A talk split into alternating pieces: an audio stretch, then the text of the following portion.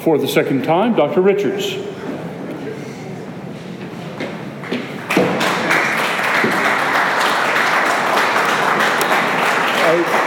I love the setup of this conference because it's doing things that uh, it solves a problem that I'm always frustrated with because I talk constantly about the intersection of Catholic social teaching and, and theology and some public issues, science, economics, in this case, climate science.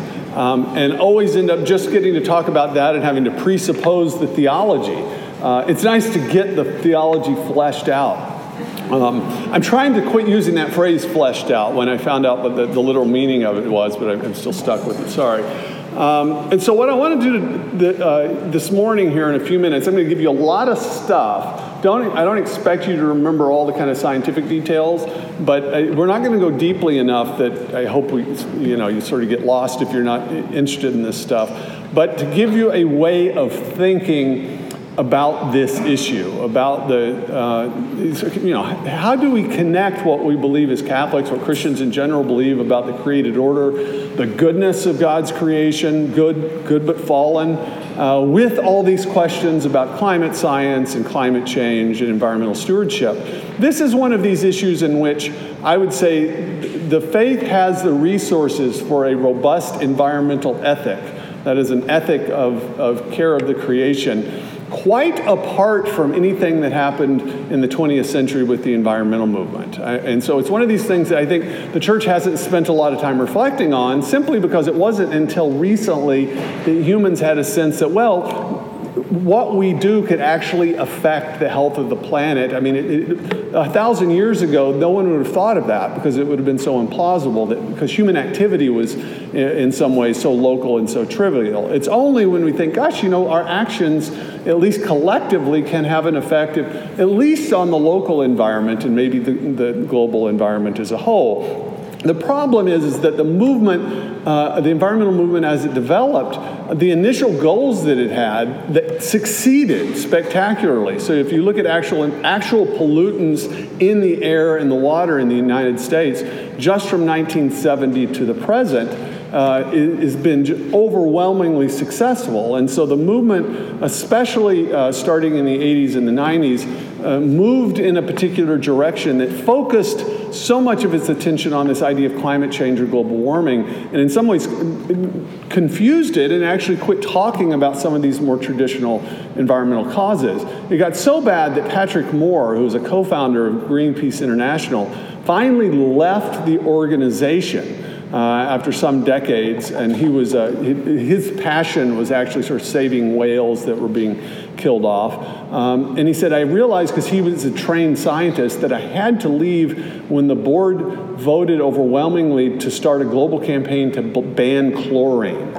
All right, so ban something that's a basic chemical, you know, that you can't ban. It would be like saying we're going to ban lithium or something like that. Um, he also knew that whatever the costs of chlorine were, it probably saved the lives of billions of people through water purification. And so, and so this is Patrick Moore, uh, who's very much on the left politically, but he said what happened around 1990 and even before that is that the kind of global Marxist movements, which were focused on economic issues, collapsed with the collapse of the Soviet Union. Those activists didn't change their worldviews, they just realized we've got to change tactics. And he said they ended up with uh, this influx of reds into the green movement, in which many of the same arguments they had been making previously on economic grounds, they just transferred and started focusing on the health of the earth. So you get the same economics um, just people realize, okay, nobody's going to buy our Marxist economic arguments. Let's let's frame it in terms of environmental stewardship. So we're in this position of having to say, on the one hand, we should perfectly be able to develop an environmental ethic that's as robust as anyone's, um, based simply on, on Scripture. Uh, and yet, the environmental movement has so, become so inimical so that now the, many of the most prominent people in the environmental movement are deeply anti human or deeply misanthropic, uh, the, the cause of uh, radical population control and sort of hair raising stuff that you'll get from people, especially in the deep ecology movement, creates this kind of tension. And especially in this issue about climate change, it requires that we have some opinion on very detailed scientific questions that involve uh, uh, paleoclimatology, the study of the ancient climate, uh, solar physics, uh, climate science, meteorology. There's several others, um, chemistry. Uh, all climate science isn't a single thing. It's a scientific interdisciplinary enterprise. No one's an expert on all the sort of subsets. So you have to have that, and then you have to uh, somehow integrate that into your theology. So it's very hard. So I'm not going to spend a lot of time on the theology because I actually think the kind of theological principles are. Um, hmm, let's see here, TJ, the slide thing's not working. It's not going anywhere. Shall we restart? Oh, yeah, okay, good. It's not showing up here, though. That's odd. Let me try it again. Okay. Can we restart? I'm going to just restart. Let's see here. I may need to have you come down. Um, it's showing right here, but it's just not working on mine. So so here's the, why we should care, if you're wondering why you should care about environmental stewardship. These are themes that were in uh, Pope Francis's 2015 encyclical Laudato Si, which is a very long document. I, I, suspect almost none of you have read it. It's got a lot of good stuff. It's got some things that I think are uh, in science are just, are just mistaken. Uh, but the magisterium doesn't have particular or unique competence when it comes to the precise sensitivity of the climate to carbon dioxide. So if you thought that was a major teaching of, of, the Catholic Church, it's not. It's a very specific scientific question on which Catholics can, can disagree. Um, and so when you say, well, how should Catholics think about uh, environmental stewardship and climate change? I think the environmental stewardship stuff is perfectly straightforward, and you can get this um, in a lot of different ways, even just from the first chapters of Genesis. First of all, obviously, human well being. Human dignity and the value of the human person means we have to have some interest in the environmental world because we're a part of it. Uh, we not only live within an ecosystem, but our bodies are themselves ecosystems that host several trillion bacteria that we actually depend upon for our lives. So we're sort of part of this whole. We're made of chemicals, we have bodies, we need energy and all these sorts of things. So we're directly connected to the created order, at least not all of creation exactly, right? We, our relationship to the Andromeda galaxy isn't the same as our relationship to the Earth. Um, and, but at least with respect to the part of the created order we have some effect over. So that's essentially the surface of the Earth and maybe 10 miles below the earth and a few hundred miles above it. That's the only part of the created order we have really any effect on. And so, simply from human well being, you should say we should be concerned if we're putting poison in the water in the air something like that. Secondly, is just the command in Genesis 1, in which God tells the man and the woman, uh, be fruitful and multiply, and fill the earth and subdue it, and have dominion over the fish of the sea. You know the text.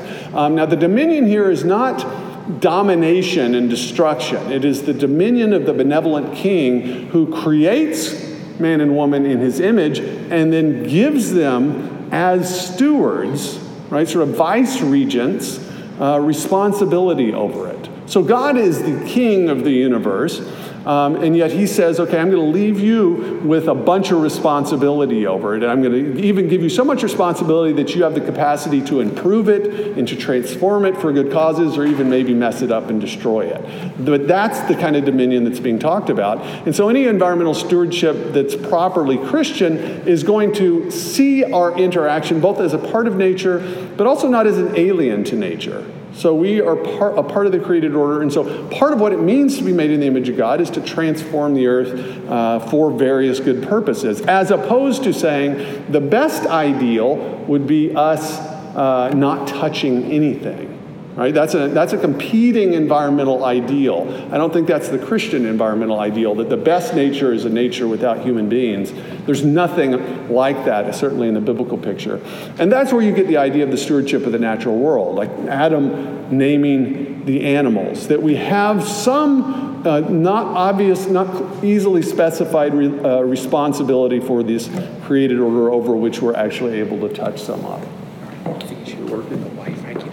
Oh, is that what it is? So I'm going to be up there, and if you need me to change slides, Just do this? yeah, but Okay. it should be fine. Okay, so it's Wi-Fi.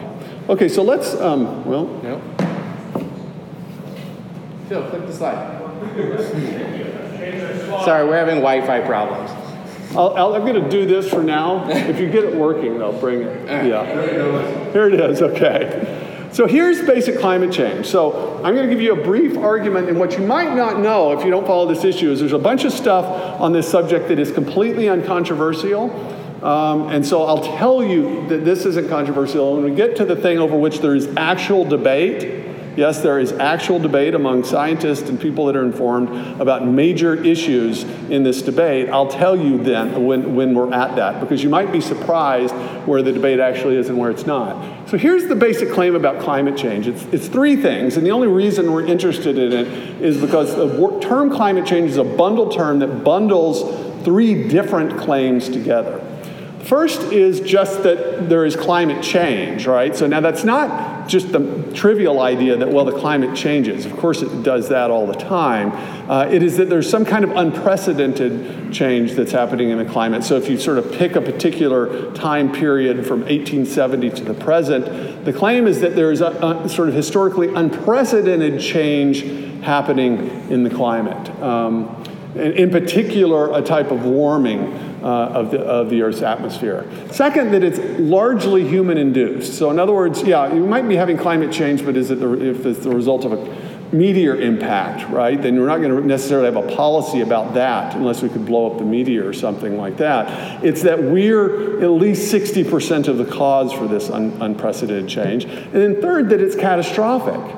You could have climate changing and we could be the entire cause of it, but unless it's really bad and happening quickly, there again, there wouldn't be any sort of thing for us to do about it. So that's the basic idea. But notice that those always get bundled together. So if you see this this Time magazine cover. You get these covers every every April during Earth Week and Earth Day. Uh, and here, notice it says, "Be worried, be very worried." Now, just briefly think. I want you to see how um, bundling these together does so much rhetorical work. Uh, notice the picture is of a polar bear standing on a, sort of chunk of ice, and he's looking into the water. Now, think for a minute what time wants you to think that picture means. Because by itself, it's a picture of a polar bear looking in the water, right? But it, clearly, they want you to interpret that picture as the ice caps are melting, the polar bear is on the edge of the ice, he's going to drown, right? Now, I can assure you that that is a picture of a polar bear either getting ready to dive into the water or waiting for a seal to come up for air. Uh, and in fact, there was a picture a few years ago of these, these polar bears on this much larger iceberg, three of them. One was in the water, and one was on, down low, and one was up high. And it was used for one of these covers, and the photographers actually objected uh, and, and had to be removed. Uh, and the reason is that the polar bears uh, in the picture were actually playing in the water. It was that they were diving into the water and then getting back up on the ice. Had nothing whatsoever to do with, uh, you know, they, they're going to drown or something like that. So, but notice only if you've got climate change, that's in this case warming. Um, it's human induced, so it's something we should feel bad about, and it's catastrophic. It's going to kill the polar bears. Do you, does it, do you have any sort of interest in this? Even though, notice these are all three different claims, right? All right, so that's the basic, uh, that's the basic claim. And here's the basic argument. It's really straightforward, not that controversial. Uh, increases, here's the first premise, increases in carbon dioxide and other greenhouse ga- uh, and other gases lead to a greenhouse effect. All right, that's, that's the first claim. The second is that the temperature has risen, that is, the average global temperature uh, has risen over the 20th century while greenhouse gases have increased due to human activities. Greenhouse gases here refer to gases that at sort of ambient temperatures in the environment uh, have three atoms. So they're molecules that have three atoms. So carbon dioxide, methane, and water vapor. And this just has to do with physics so that infrared radiation can excite these three atom molecules, and that makes them sort of have these higher energy states. So that's why they're called greenhouse gases. And then three, therefore, greenhouse gases are probably the cause. Now, this isn't just a correlation causation fallacy. The correlation causation fallacy says, okay, just because A or B follows A, it doesn't mean that A caused B. All right, that would, that's just a mere correlation. So, for instance, I could point out that in 1977, the first Star Wars film came out. And if you track um, 1977 to 2018, you will discover a dramatic, historically unprecedented increase in obesity and type 2 diabetes. All right?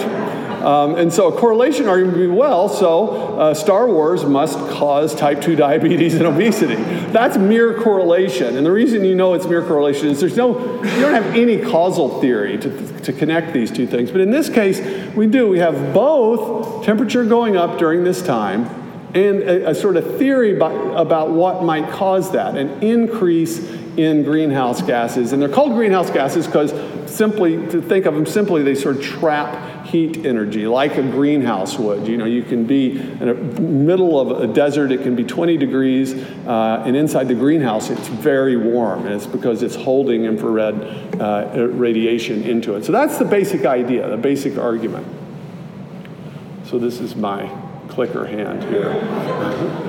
And so the, the, uh, the, the, physics here is well understood. You get energy coming in from the sun, right? The sort of visible part of the spectrum is a bunch of it. It hits the ground. Uh, then energy is released in the form of heat or infrared radiation. Some of it finds its way back out into space, but some of it gets captured in a sense. Uh, think of it as being captured by these particular atoms, of which carbon dioxide is one. The overwhelmingly most important one is water vapor, but carbon dioxide is another of them, all right? So that's just the basic idea. Again, not controversial. Uh, and here's a, just a, sort of another idea. So the claim of, uh, of global warming is that as you add carbon dioxide to the atmosphere, you keep getting the same um, average amount of incoming sunlight energy, but the Earth radiates less of the thermal radiation, that is the heat, less of it gets sent back out into space. And so there's, the balance gets thrown off and you end up trapping more uh, uh, more heat into the atmosphere. Now we know the greenhouse uh, effect is it's not only real, it's very, very important. If we did not have this, uh, the Earth would be basically uninhabitable by uh, probably us, or it would be a few humans in the warmest parts of the climate. It'd be much, much, much colder if we didn't have this effect. So it's actually a very valuable effect that we have. All right, so the question about the increase in carbon dioxide is also not controversial. This is a graph uh, from the Mauna Loa Observatory. So there's an observatory that tracks carbon dioxide in the atmosphere on the top of a mountain in Hawaii, and it's very good because the atmosphere there is mixed over the Pacific. So it's like you can get one measurement in one spot and get a representative sample of the atmosphere on, on the whole planet. And so what you can see here on this graph from 1960 uh, to the present is a fairly steady increase in the amount of CO2 in the atmosphere. So not a huge amount. About if you start at the start this back, say in the 18, late 1800s, it was about 300 parts per million, and now we're uh, getting up close to 400 parts per million. So still very much a trace gas, right? Well, way less than one percent, obviously, um, but there is an increase, and you see the variation there. That the little jagged part of the line. That's because the amount of carbon dioxide in the atmosphere changes depending upon the temperature. Um, the oceans absorb more when it's colder, so so different time, different seasons, you get a variation. But you can see that the amount of carbon dioxide is going up, um, and there's good reason to think that this is largely the result of human industrial activities. Virtually everything that we do in terms of developing energy um, has some kind of effect on this, even though it's obviously not a huge amount. There is an amount. All right? So now that's the background. So nothing I've told you at this point is at all controversial. And among those that debate this subject, the scientific details, that's not for most for the most part where the debate is. Here are the four big questions. You forget everything else, take a picture or write these four questions down.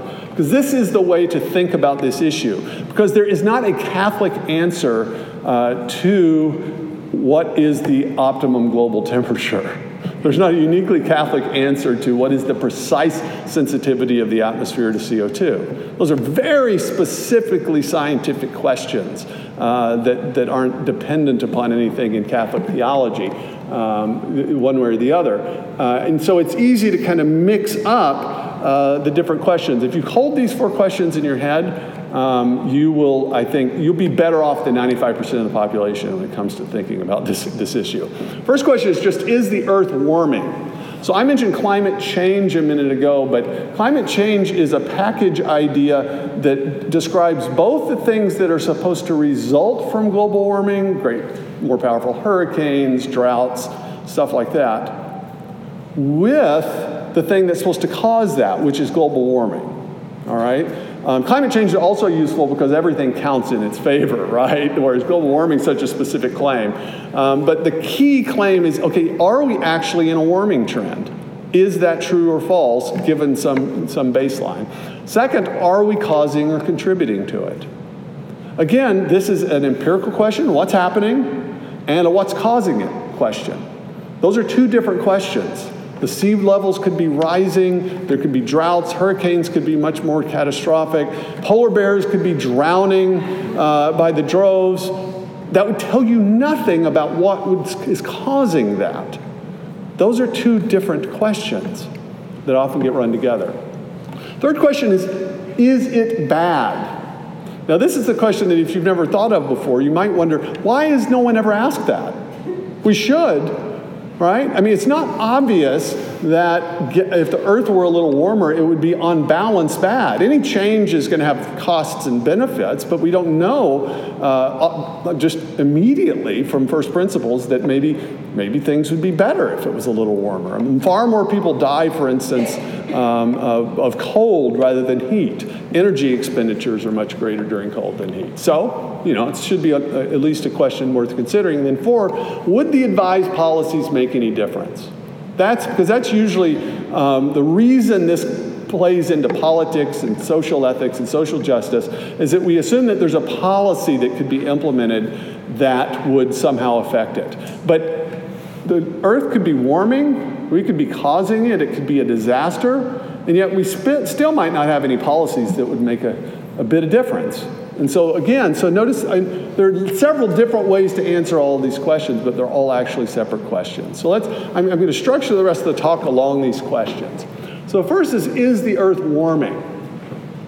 So, in general, and this is two different data sets one is from the UK and one is from the United States, uh, from 1850 to, to uh, to 1990 um, seem to agree. You can see the sort of overlap here uh, in the colors. A rough agreement that there has been a warming trend from about 1850 or 1870 to the present uh, of about one and a half degrees Fahrenheit. All right, so a warming trend, that means averaging out all the sort of places you can measure. And for a lot of this, these were ground based um, measuring uh, stations. There's all sorts of problems with that data set. Um, the satellite data that we have much more recently is actually much, much more reliable. It confirms the kind of basic picture is that you have this, this warming trend since 1850. All right, so that one, I'd say if you date it from 1850 and say, is it warmer now than it was in 1850 on average? Yes, it's about a degree and a half warmer. Now, here's the sort of irony, and most of you, oh no, it's gone dark both in front of me and behind me.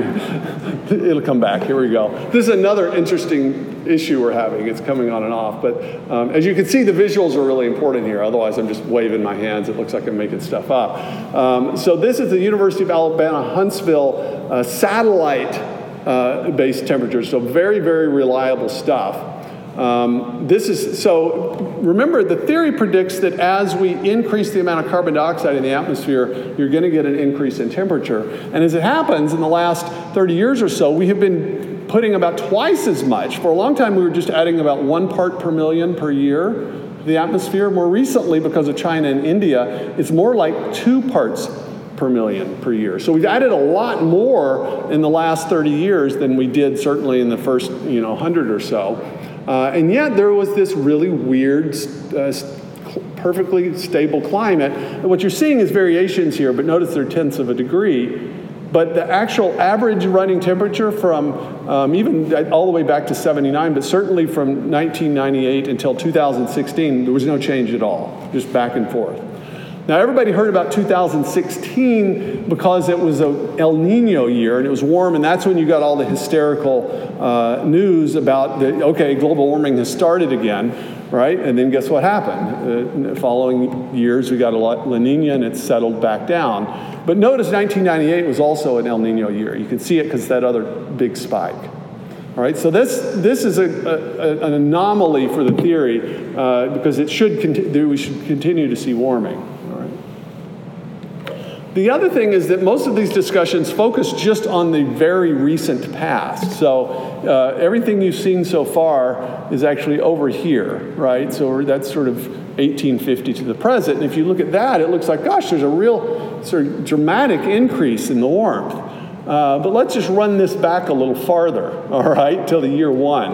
Uh, notice how different this looks now. So this is the variations in temperature. I'm not going to go into the details about how we measured this. Um, but what you notice is very dramatic variations over larger time scales. So the Roman warm period, about the time of Christ when he was on the earth, uh, was probably a degree or two uh, warmer, uh, at least as warm as it is now. A thousand years ago, during the medieval warm period, uh, when my ancestors settled a place called they called Greenland, stupidly, um, right? Because it was green at the time, right? And then mostly had to abandon it. Uh, and by by the time of the American founding, it, it's now uh, geologists call this the Little Ice Age because it was unusually cold, uh, say around 1776, and we have been roughly warming ever since then. So you notice how your perspective changes completely now if you just add 2,000 years. Uh, the medieval warm period, 1,000 years ago, was warmer than it is today.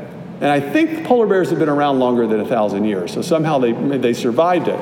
All right, so, and obviously we were not adding carbon dioxide to the atmosphere in, these early, in any significant way. The reason we talk about 1850 to the present is the Industrial Revolution. So what that means is that just looking at the data merely over a 2,000 year period, the noise of natural variation swamps whatever signal of human activity you might claim to detect. The amount of variation, the total amount of variation uh, from 1850 to the present is well within the range of natural variation. And so to be able to say, okay, which part of this is natural variation and which part of this is human caused, you have to be able to separate the signal and the noise. But if the noise, right, is the, the variable of the noise is larger than the signal, you can't do that. So it's actually how much humans are contributing to climate change or whatever's happening in the climate is just mostly a speculative question based upon the data. We can have instincts. I think it's hugely likely that things that we do, not just carbon dioxide, but building parking lots and you know reclaiming land, those have effects on the climate. We know they do locally. Um, if you build a city, it's going to be three or four degrees warmer there than it was when it was country. Um, and so that, that's not a question. The question is, okay, what's exactly the contribution and how much do we affect it uh, versus these kind of not well understood variations?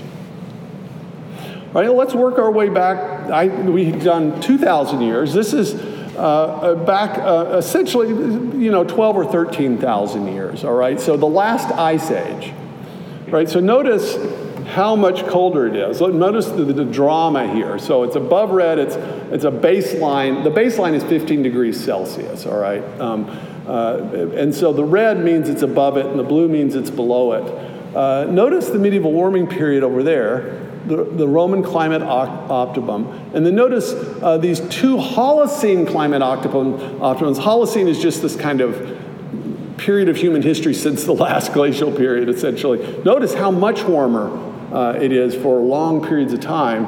And then notice this terrible ice age here and how much more dramatically cold it was. So if you're going to worry about the climate uh, and things that can happen, that can happen. Um, we have been warming since the last ice age. In fact, we're in a period called an interglacial. So to say that the Earth's warmed since 1850 is not to say very much. It's that, well, it's been doing since 1850 what it's been doing since uh, 11,000 BC, right? All right, so this is, that's a, that's a huge perspective. And I could run this back a few hundred million years and it would get even more dramatic, including how much carbon dioxide is in the atmosphere. There were times when carbon dioxide was orders of magnitude larger than it was uh, now. And you had variation, but you had nothing, you know, nothing sort of catastrophic. All right, does that make sense? All right. So the second question, the kind of interesting and important one is, are we causing it? In particular, is what we are doing with our industrial activity. uh, you know, pulling oil out of, out of the ground and refining it and burning it and releasing carbon dioxide and methane into the atmosphere. Is that the major cause of the warming? Right, well, as I mentioned already, we know the signal noise problem is going to make this very hard. But here's something you probably do not know. Um, if you thought carbon dioxide had some kind of special property, because a lot of people say, well, so we, there's not a lot of carbon dioxide in the atmosphere, even it, when we're adding it, it's a trace, it's just a trace compound. Um, so what's the worry that this is going to be sort of catastrophic? Well, there is a, there's a reason for that theoretically. What you might not know is that from the physics alone, the effects of carbon dioxide are diminishing. So, in other words, the more carbon dioxide you add to the atmosphere, if you're just focusing on the carbon dioxide, the less effect it will have. It's called the logarithmic effect.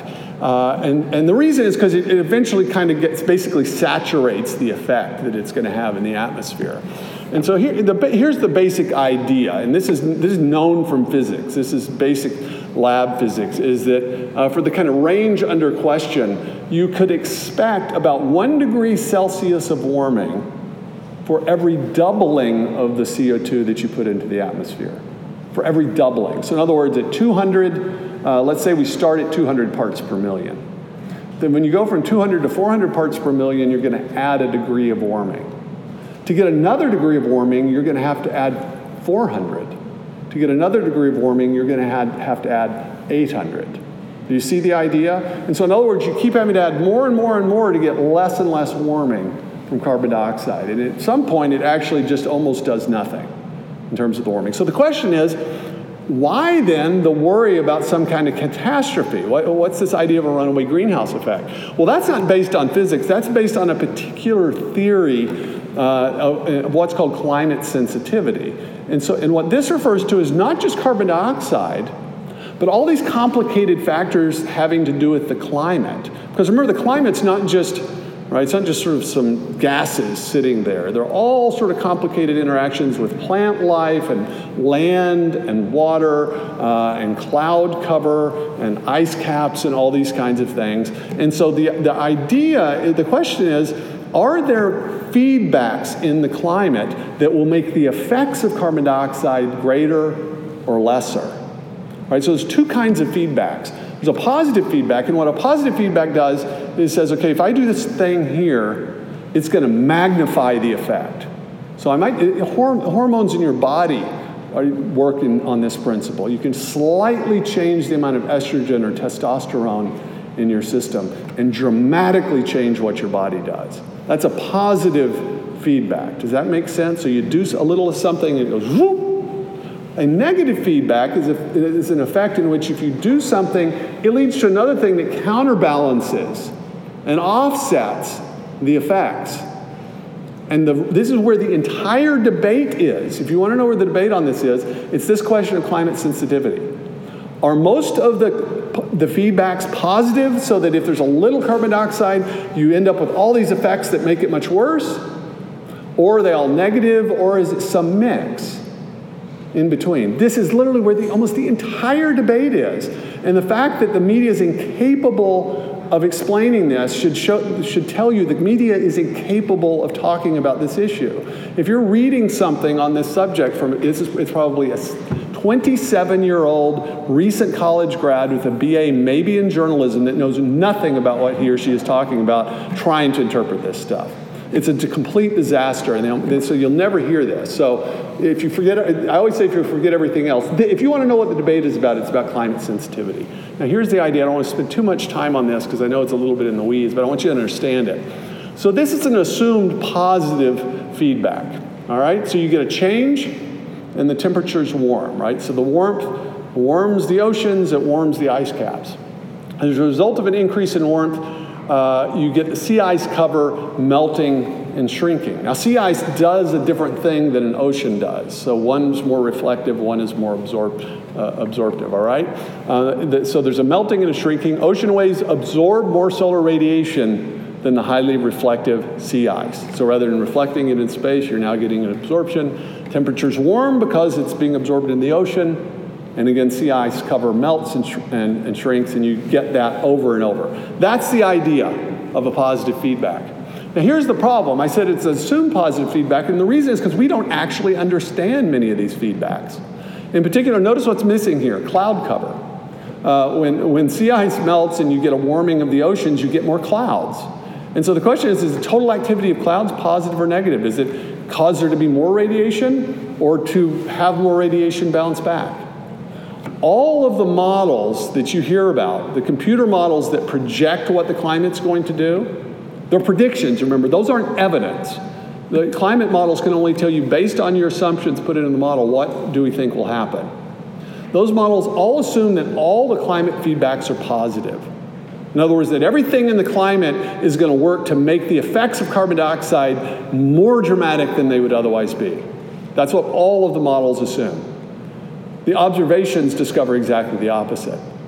That the models never predict accurately what actually happens, which suggests that some of these, uh, either other things we don't know about, other feedbacks we don't know about, are actually negative, so they counteract uh, the effects of CO2, um, or, or, some that are we think are positive or negative, or maybe there's some we don't know about.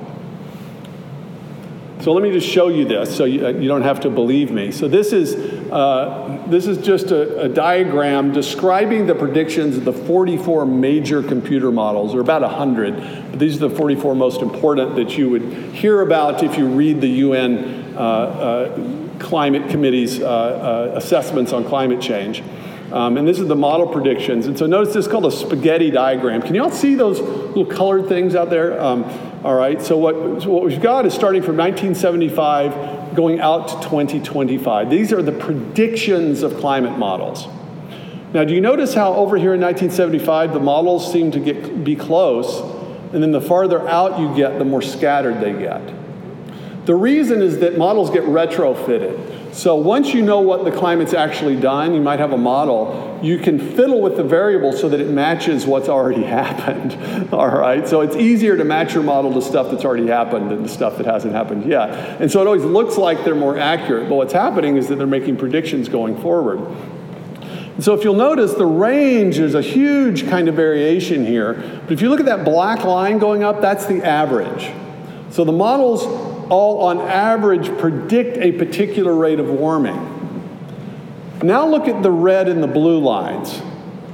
You see those? One says UAH and one says RSS. All right, two different ways of measuring the climate. So these are really reliable ways of measuring what's actually happening in the climate. Show a completely different line. In fact, none of the models is accurate with what we're actually observing. The models predict about two to two and a half times the warming that actually happens.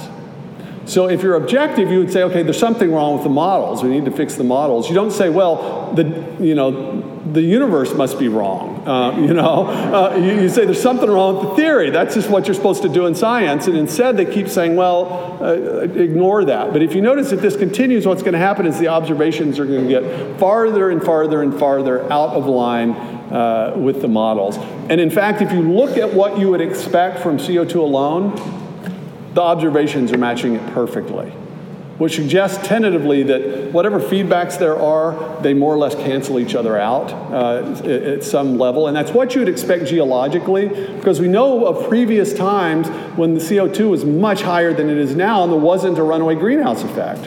So it suggests the climate has some way of balancing this out and accounting and adjusting like a metabolism for variations in the sun's energy and uh, what's in the atmosphere. Does that make sense?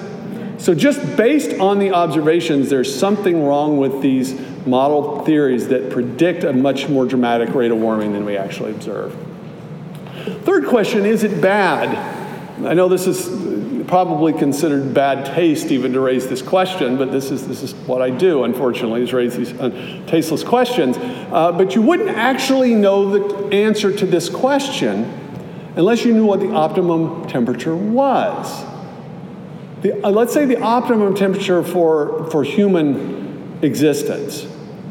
On, so the average temperature. What exactly is that? We don't know. We don't know exactly. It's very hard to say, okay, there'd be costs and benefits. You can kind of run rough calculations. But there's no reason to assume that the temperature in 1850 was the optimum. There's nothing, no basis for that at all. Uh, as you've seen, the uh, temperature varies dramatically. Um, even the, the Intergovernmental Panel on Climate Change, so that's the committee of the UN, in its most recent report, actually admitted that moderate warming in the short run is actually better rather than worse, probably. So they had to say, well, but it will get really bad, but it's going to be like 80 years from now. And this is common sense. If it's warmer, you have longer growing seasons, uh, fewer people are going to freeze to death, things like this. Um, and so, unless you know the optimum temperature, you don't know whether we're moving toward it or away from it. Right? If it's here and we're above it, then that's bad. If it's here, then warming, we're getting closer to it. There, I can tell you there are no really rock solid arguments on this, except if anything, there's an agreement that probably a point slightly warmer than it is now uh, would be optimum, at least for human existence. I suspect the optimum temperature would be different for maybe some of the cr- critters that we compete with. So even, you know, it's actually really hard to say. The other thing um, is you might think, okay, well, what about all these kind of catastrophes we're hearing about? The dramatic sea level rise, the increased hurricanes and tornadoes, the shutdown of Atlantic Ocean circulation, melting of polar ice caps, increased droughts, increase in insect borne diseases. You might think, okay, well, these are all these terrible things. Uh, there's only one problem is that if you actually look at the data, so that's me clicking it. Yeah, there it is. I needed that, right? None of this stuff's happening uh, in any kind of historically unprecedented way. The sea level's rising very steadily, as it has been since the last ice age. It does that very slowly, it continues to rise. What these are is predictions of climate change. So, this is why the word climate change is so important. So, there is warming, and the theory predicts both that there is warming being caused by greenhouse gases and that the warming is going to lead to climate change that's bad. But almost all of the climate change that's bad is based upon the predictions of the models. And so that's why, if you actually look at the data, none of this stuff's actually happening yet. Even though we're constantly told weather isn't climate, right? So just because it's cold today doesn't mean global warming isn't happening. And it turns out that's true, except whenever there's a hurricane or, or a heat spell. And then suddenly weather is climate and it's it proves climate change, right? But if you actually look at the data, I won't, this is boring stuff, so I'll just show you a couple of these things. But hurricanes. Um, okay, so this one line is global, one is the northern hemisphere. Um, if you, this is a global tropical cyclone accumulated cyclone energy, so the sort of power of hurricanes uh, from about 1972 to the present. All you have to do is notice that there's a lot of variation, no trend. All right, this is the frequency of tropical cyclones. Okay, so how, how frequent they are, now powerful, no trend. Uh, same sort of thing. So glo- global hurricane frequency, not just tropical cyclones, no trend. Right, so what's the point? Is that whatever you might think about those things, yeah, having more and more powerful hurricanes more frequently, those would be bad things, but there's no evidence any of that's happening. So whatever, whatever warming's actually occurred hasn't led to any of those things. So you could always say, well, it's coming in the future, but then that's what people should say, is we're worried this is going to happen, but they're not saying that. They try to tell us that it's happening now, and if you actually compare the data, it's just simply not true. Final th- the, the other thing on this question of is it good is that carbon dioxide in the atmosphere is generally a good thing. Okay, plants need this, of course, to, uh, to work, right? We could not survive without this process in which we breathe out carbon dioxide and the plants use carbon dioxide uh, and then release oxygen back into the atmosphere. We also know that increases in atmospheric CO2 affect plant growth. This is Oh, I knew that was eventually going to happen. This is an image, uh, this is a research lab actually in Arizona uh, in which scientists, these are just little terraria basically, and so just little greenhouses in which different plants are growing. They all have the same amount of sunlight, and they put different concentrations of carbon dioxide in their atmospheres. And it turns out, and, this, and plants vary in how much they uh, uh are affected in this way, but you increase CO2 in general and you increase the speed and the, the, the sort of well being of the plant itself. Right? So CO2 is plant food. So you've got to take that into account whenever you're calculating things. In fact, below a certain number of parts per million uh, of CO2, plants quit, basically quit working. And so what's funny is only just about the last 10 years or so, I mean, we hear all about the deforestation of the Amazonian rainforests and things like that. Much of, much of that is true, but we would assume that that means that the earth in general is getting more arid and, and less green. Uh, but in fact, you can do satellite imagery of the earth and essentially using spectral, spectral analysis, you can figure out what's actually happening in the planet, uh, the surface of the planet. And so this is from a 2010 paper, very important, analyzing the trend from 1981 to 2006 of how green the planet is in terms, in other words, how, how much sort of plant growth is there.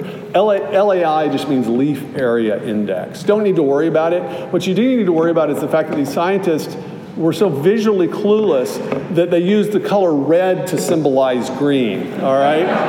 um, so, uh, it's a, but so basically what you have is it, dark spots, the purple or blue, that's places where it's gotten less green. And the redder it is, is places where it's gotten more green. Right? So this is from just 81 to 2006. So notice there are a few places uh, in, in the desert of Australia where nobody cares anyway, and also in some places in South America where you get blue and purple. But most of the places, arid places, places where they grow stuff, uh, have gotten greener about 14% greener the earth has gotten, uh, almost entirely due to this aerial fertilization effect. So, in other words, the effect, because a lot of these places aren't necessarily where farms are. Uh, they're places just where, where you know, wild plants are growing. Um, I think I've got another slide. Okay, so this is a much better 2013 diagram than they got a graphic designer in there that said, use green for green. Uh, all right, so it's the same thing. It, it used uh, the previous uh, data and some other satellite data and updated it. And here you see dramatically uh, how it's affected. Essentially, any place where stuff is growing, uh, it, vast majority of these places, uh, as you can see. And here, blue actually is really dark blue, is even where it's really intense. So that's what carbon dioxide has done.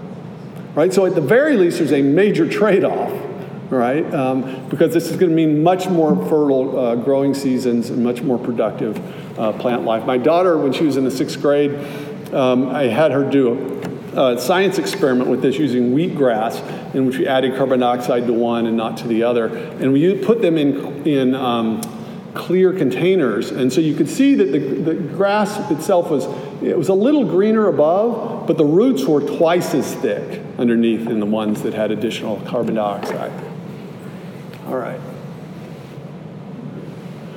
And then there's a sort of obvious point. I meant to pull this out, but if you just think about basic physical human life improvements, both in the co- things of cost of commodities, but life expectancy, number of calories, um, all these sorts of things, that the Industrial Revolution, whatever its costs, also has led uh, to a vast improvement, not only in average human life, but in the number of human beings that can actually exist.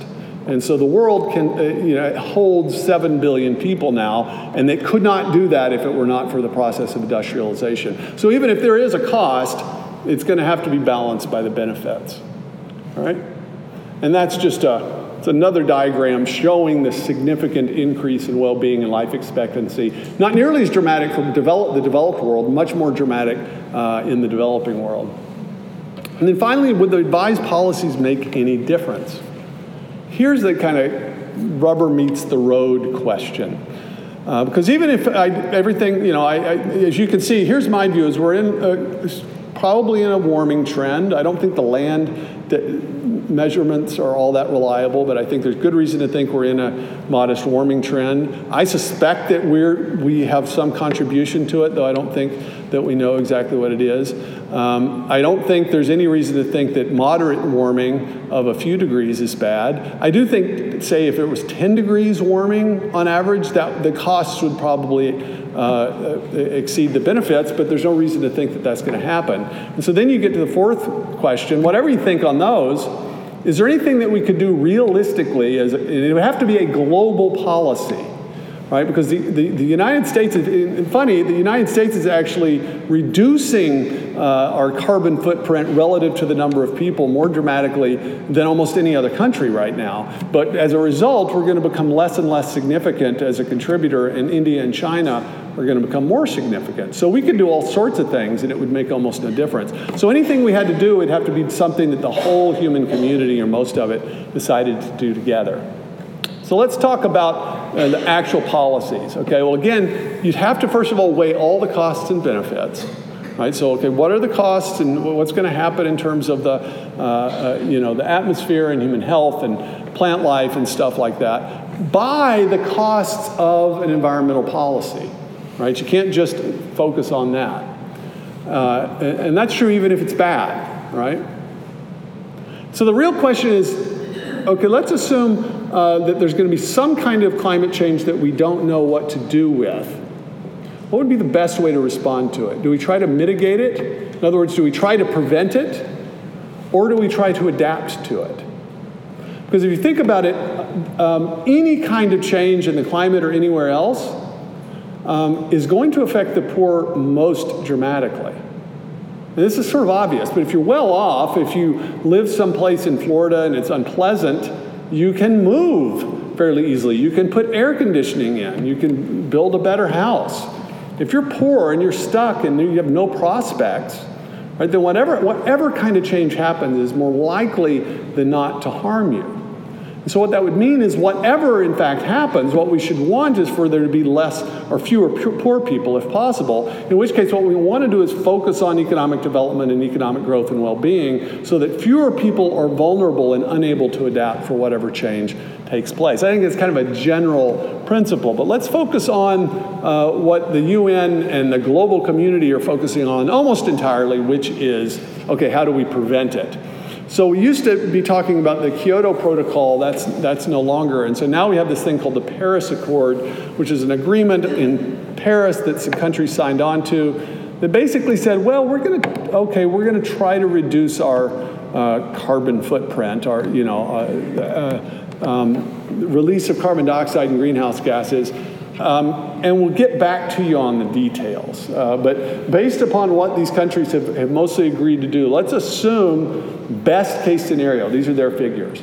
Best case scenario, all the countries comply, they start reducing uh, uh, the amount of, of, carbon dioxide and greenhouse gases they're putting into the atmosphere. This is their estimate based on their models of warming. All right, that by 2100, that could reduce the rate of warming, not cool the earth, reduce the rate of warming by 0.17 degrees Celsius, which is almost impossible even to measure. All right? So that would be the benefit, best case scenario for the only real policy on offer that it, by the way, is not going to happen. None of the countries that signed it are going to do anything, and we didn't sign it, and we're actually doing it, uh, ironically. Almost entirely because we're moving more toward natural gas, which is less carbon intensive. So, in other words, very little effect. What's, what would be the cost of this on the low end? Cost to do this something like one or two trillion dollars a year globally. Now, estimates of the Copenhagen Consensus is that we could probably outfit the parts of the world that do not have basic access to clean water with clean water initially for about $200 billion, right? One time cost. Or we could spend one or two trillion dollars a year doing something that doesn't make any difference under best case scenario. Right? So this is just crazy from a policy perspective to think this is, you know, this is an entirely symbolic act with all cost and virtually no benefit. And now these are their numbers, they're not mine. So I think we need to get real about these things and, and realize look, even if we're doing this, we need to quit fixating on really dumb policies. Unless we're going to actually bomb ourselves back to the Stone Age, kill off six billion people, uh, whatever's happening, we need to come up with policies that make sense. And I think what makes sense is whatever happens is policies that increase the economic well-being of the rest of the world because it, what happens is that when people's per capita income gets to a certain level, they start getting interested in environmental stewardship. We're much more willing to spend money reducing the parts per billion of pollutants in our water than somebody who's down here economically and doesn't know where their next meal is coming from. It's called the, the, the, learning curve is green, the, the sort of development curve. And so, what I think the best thing we could possibly do is to support policies globally uh, of, of economic growth and innovation because we simply don't know and don't have control over exactly what the climate's going to do in the future. Thank you very much.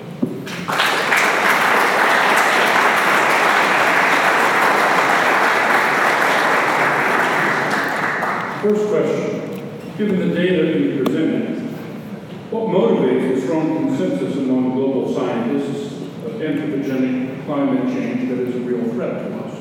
Well, first, let's talk about consensus because the consensus that you mostly have heard about is probably based on a paper by a cartoonist named John Cook, who did this poll uh, and claimed that 97% of of scientists agreed with the basic claim that we're warming the globe and it's uh, human cause and it's catastrophic. And look at the details, and it's just completely made up. Uh, it's poorly worded. It was worded in such a way that even hardcore climate skeptics would have agreed to it. It's simply not true. And as I, told you, the, the actual debate among knowledgeable climate scientists is about that climate feedback. And any intellectually honest person that studies this will tell you this.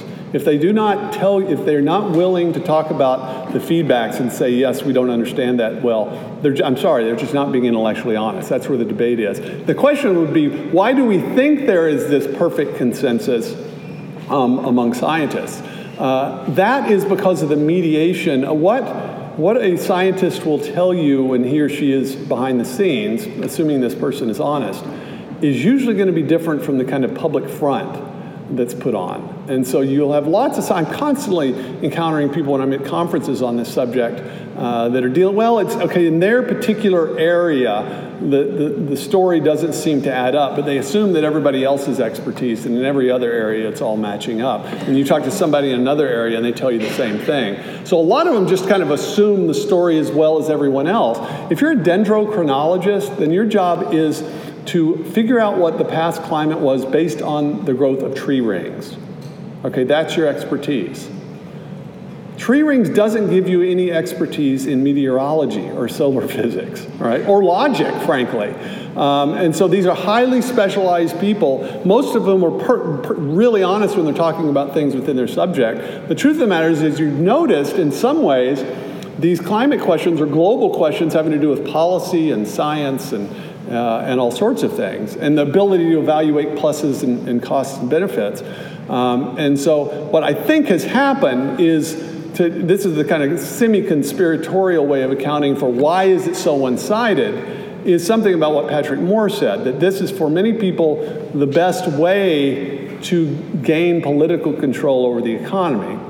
And so this is why for the UN the solutions that they propose are never okay, let's reduce um, bad regulation on business and improve business climate and improve the tax conditions and do things to increase economic growth. It's always increase the power of the UN and central governments over the economy, always, because that's what it's actually about. Uh, and, and so that's what I think is going on. I do not think the average scientist in climate science is that's where they're coming from. I just think that's how it goes. The reality is the vast majority of what any of us have ever heard about in this subject we've gotten from newspapers and magazines. Those are written by journalists. Those aren't written for the most part by scientists. So all this stuff's mediated by people who themselves are overwhelmingly biased on one side of the political spectrum. So you're getting all the data refracted through that stuff, unfortunately. Um, first question is, um, given the little ice age in this room, could be a little warming. Yeah. yeah. Even, even I'm chilly. For every hundred dollars you put in my hand, I will raise the temperature 0.5 degrees. It is crisp. How does subsidiary, subsidiarity apply to environmental issues? Is climate change the focus of environmentalism because it cannot be addressed on the local level? Well, I don't know if there's that kind of calculation, but subsidiarity is directly related in this way. If you look at environmental policies, The ones that have overwhelmingly succeeded have been local ones or, or national ones. So the Cuyahoga River in Ohio, which you know people said at one point uh, was never have fish in it again, got cleaned up. Um, and so the reason is again, it's this kind of knowledge issue. Is that if you're in a local area and you know you're a rancher and one other rancher upriver is dumping some stuff into the rivers and it's flowing downstream, you know what the problem is, and so you probably have some idea of what would take to fix it. Um, when it comes to these larger issues, usually it's sort of high flying theoretical things, and there's no obvious way to fix it in any particular way. And in fact, even policies that you would think would help end up backfiring. So things like the Environmental Species Act has a thing called the, the takings provision, uh, which essentially says if you discover a habitat for an endangered species on your land, you need to report this to the Department of the Interior, and then the government can take it in the sense that they can tell you you're not allowed to use that land.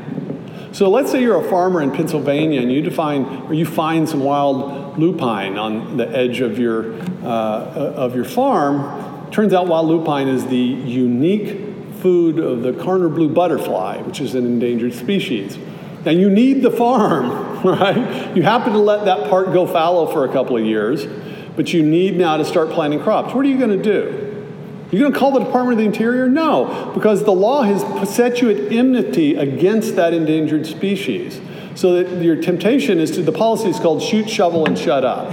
Uh, right? And this is what happens overwhelmingly. So, again, a policy that if you were interested in actually preserving endangered species habitats, you would have set the law up in a way that would have encouraged landowners uh, to do so say you know give them a major tax break. You would have farmers discovering endangered habitats all over the country right? It's just basic non-stupidity applied to policy would solve these things. And so generally insofar as subsidiarity has to do with you know as a if i'm a parent and i'm competent it is primarily my responsibility to care for my children because one it's my responsibility and two i know the most about what my child needs what her allergies are, when she needs to go to bed, things like that. Same thing with environmental issues. When you're local, you're much more likely to be able to get a handle on what the problem is and how to fix it. Now, it doesn't mean some problems aren't local, right? So if you're talking about something that's affecting an entire region of the country, it may be that, okay, in that case, you need an agreement among that region. Um, and so that would be the relevant kind of jurisdiction of local. Uh, but notice that almost all the environmental things we talk about now, we're not really talking, we're talking about really obscure toxins that, or chemicals that we don't really know what their effects are. We're not talking about actual pollutants, sulfur in the water and in the air. And the reason is because we fixed that. You can drink water out of any tap in the United States, except maybe Flint, Michigan, uh, and you're fine. That is historically unprecedented. We've solved all of that environmental cleanness stuff, or 95% of it, and now we're talking about these highly abstract and theoretical things that supposedly affect the whole planet. That, notice that shift.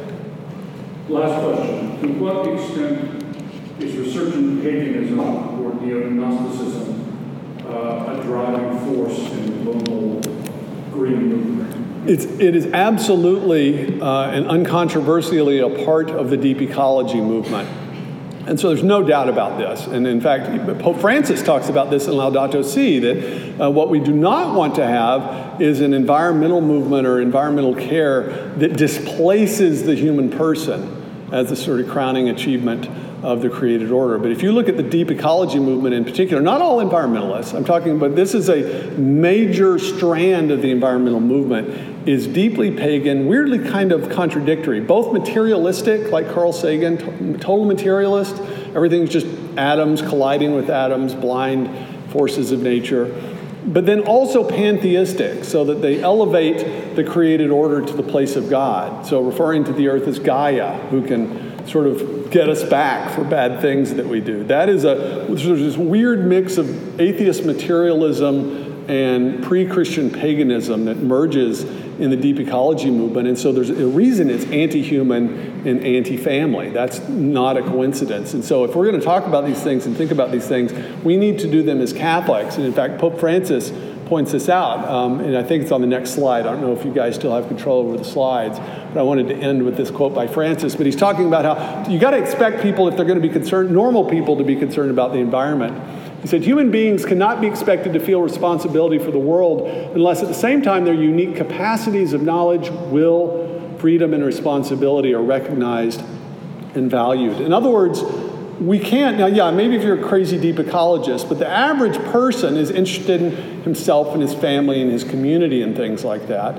Um, and if he's not valued, how can you expect him to value this much more abstract thing of the global ecology? In other words, if you're concerned about the physical ecology of the planet, you need to be concerned about the human ecology, that is, our environment socially, the relationships between husbands and wives, males and females, people of different races, parents, children's, and families, a proper human ecology. And if you have a human ecology rightly construed, embedded in physical ecology, then you can have a robustly Catholic and true understanding of the created order. Thank you very much.